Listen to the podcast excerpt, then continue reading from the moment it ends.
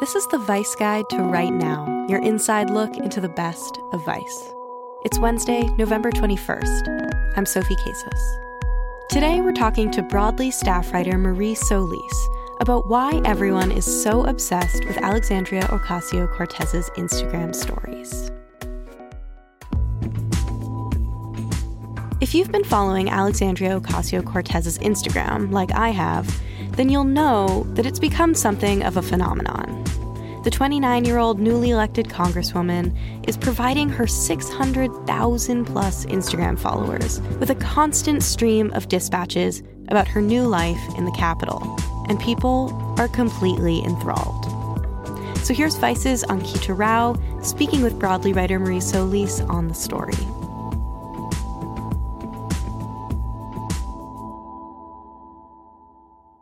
Your piece dives into a phenomenon that all of us have been noticing, which is that the newly elected Congresswoman Alexandria Ocasio Cortez is a very vibrant presence across social media platforms.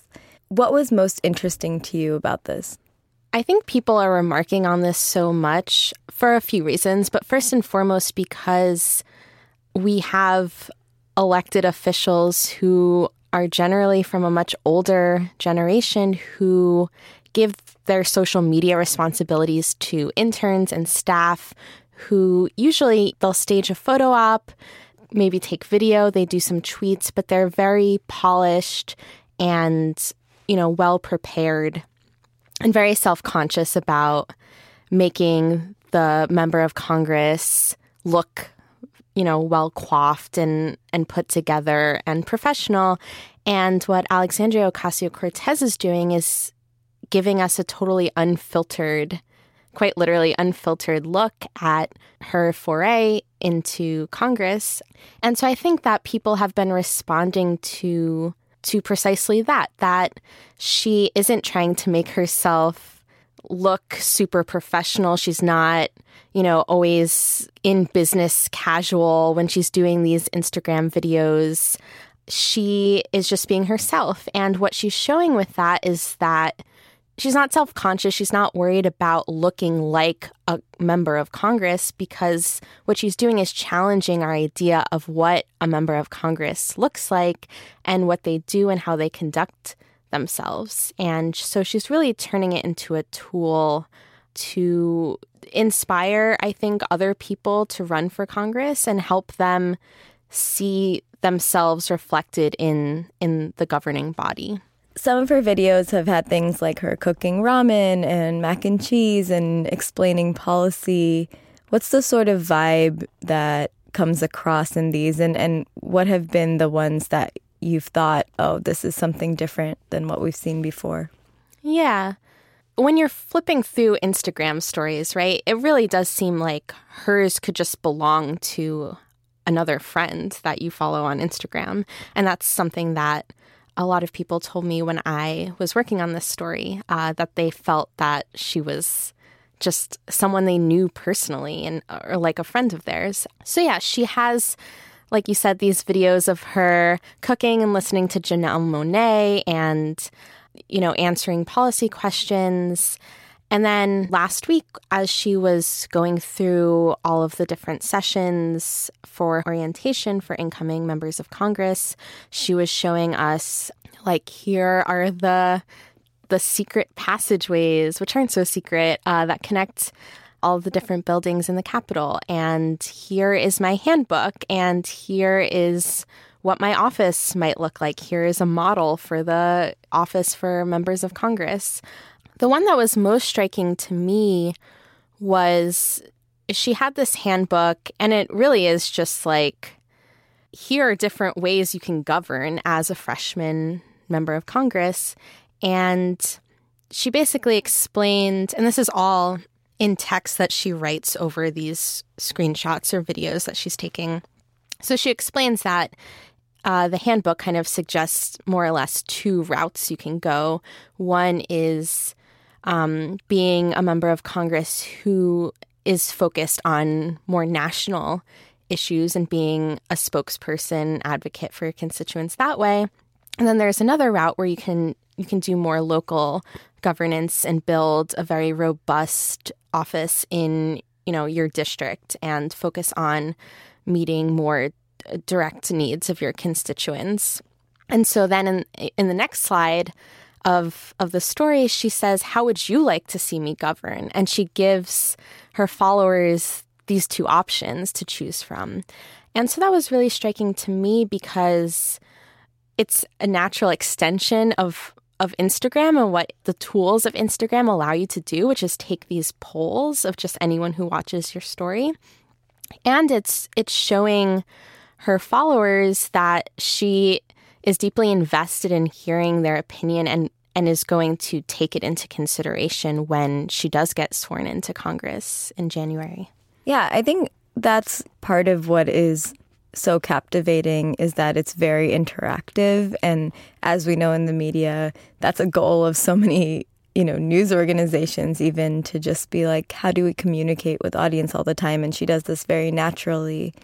But i guess my own, sort of personal concern is is how much is too much. Like you know there's still this system that you can't really overturn in one year that is very slow and, and is very white and and requires a lot of diplomacy. And I'm curious as to what you think that line is of like how fresh and how revolutionary can she be and how honest can she be with all of her constituents and how much will she need to play the game? How much will she need to turn the phone off or or step back and say, okay, I, sort of have to um, also, you know, draw the line somewhere?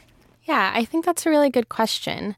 I think, you know, that's something that her supporters are going to have to confront. Um, I also worked on a piece before the midterms about kind of what DSA is going to do now that they have DSA members and, and candidates that they've backed in office and what's going to happen when some of those members do need to compromise or, you know, fall short of maybe some of their promises.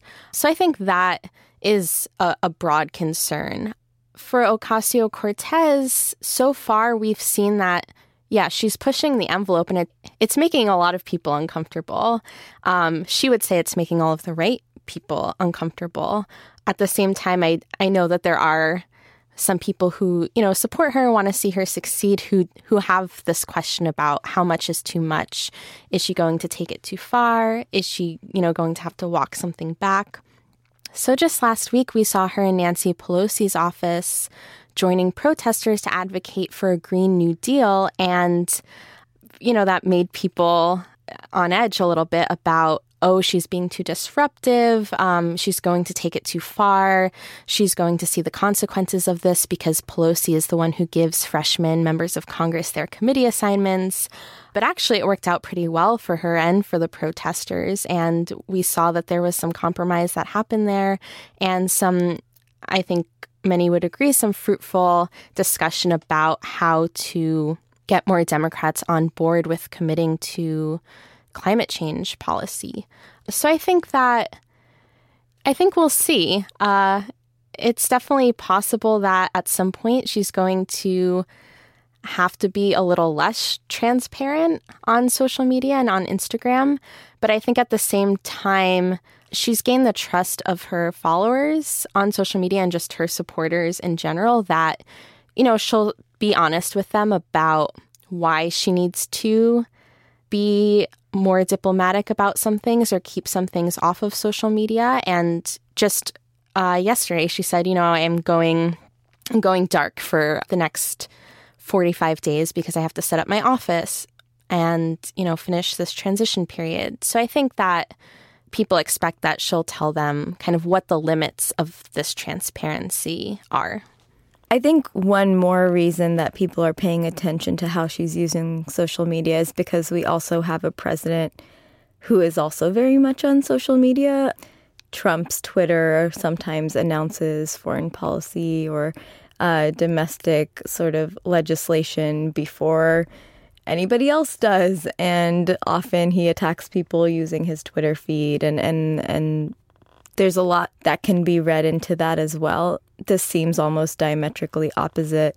I'm curious as to where you see those differences. What are the key ways that she's diverging from some of, you know, the way that we've seen politicians like Trump use Twitter and social media. I think it's an easy comparison to make, but you know, Trump himself has said that he he sees social media as a way to avoid the press. He wants to use it to get directly to his supporters at the expense of giving interviews to the press, doing press conferences. And I don't think we see that same thing with Ocasio Cortez. She's not, you know, snubbing reporters. She's still talking to the press. She's doing a lot of press, actually.